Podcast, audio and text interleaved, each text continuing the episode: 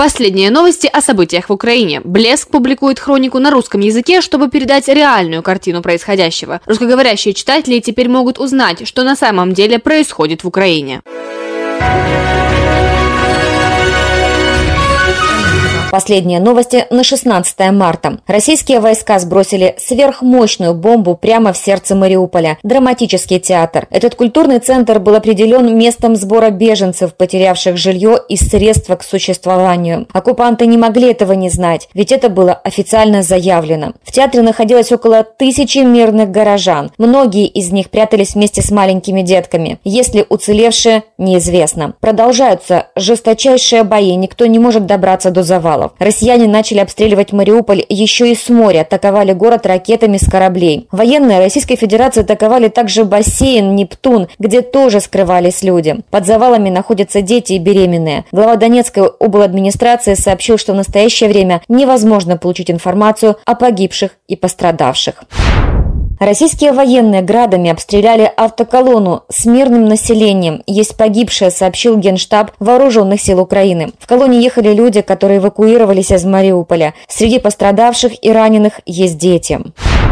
ПАСЕ единогласно приняло решение об исключении России из Совета Европы. Также призвала предоставить Украине средства защиты воздушного пространства, чтобы уменьшить человеческие потери. Сенат США единогласно принял резолюцию, осуждающую действия президента Российской Федерации Владимира Путина как и военного преступника. В Чернигове российские солдаты обстреляли людей, стоявших в очереди за хлебом. Погибли 13 человек. Войска Российской Федерации нанесли ракетный удар авиацией и кораблями по населенным пунктам в Одесской области. По одному из них выпустили около 90 снарядов, сообщил глава Одесской областной администрации. Владимир Зеленский выступил в Конгрессе США. Президент Украины попросил предоставить Украине системы ПВО, предложил создать союз ответственных стран и призвал вводить еженедельные новые санкции против России. Также он продемонстрировал конгрессменам ужасные кадры из украинских городов, которые уничтожаются российскими захватчиками. Владимиру Зеленскому в Конгрессе аплодировали стоя. Украина официально стала членом энергетического Евросоюза. Теперь украинская электроэнергия течет в Европу, а европейская в Украину.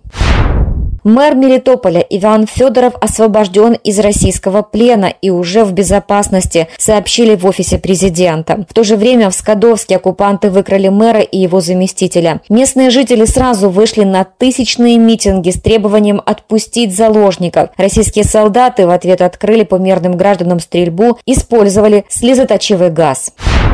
Международный суд ООН постановил, что Россия должна остановить войну в Украине. Суд обязал Российскую Федерацию немедленно прекратить вторжение в Украину. Приказ является обязательным для выполнения России, согласно международного права. Игнорирование решения загонит Россию еще в большую изоляцию, заявил президент Украины Владимир Зеленский. Правда, сама Россия уже не признает международные законы.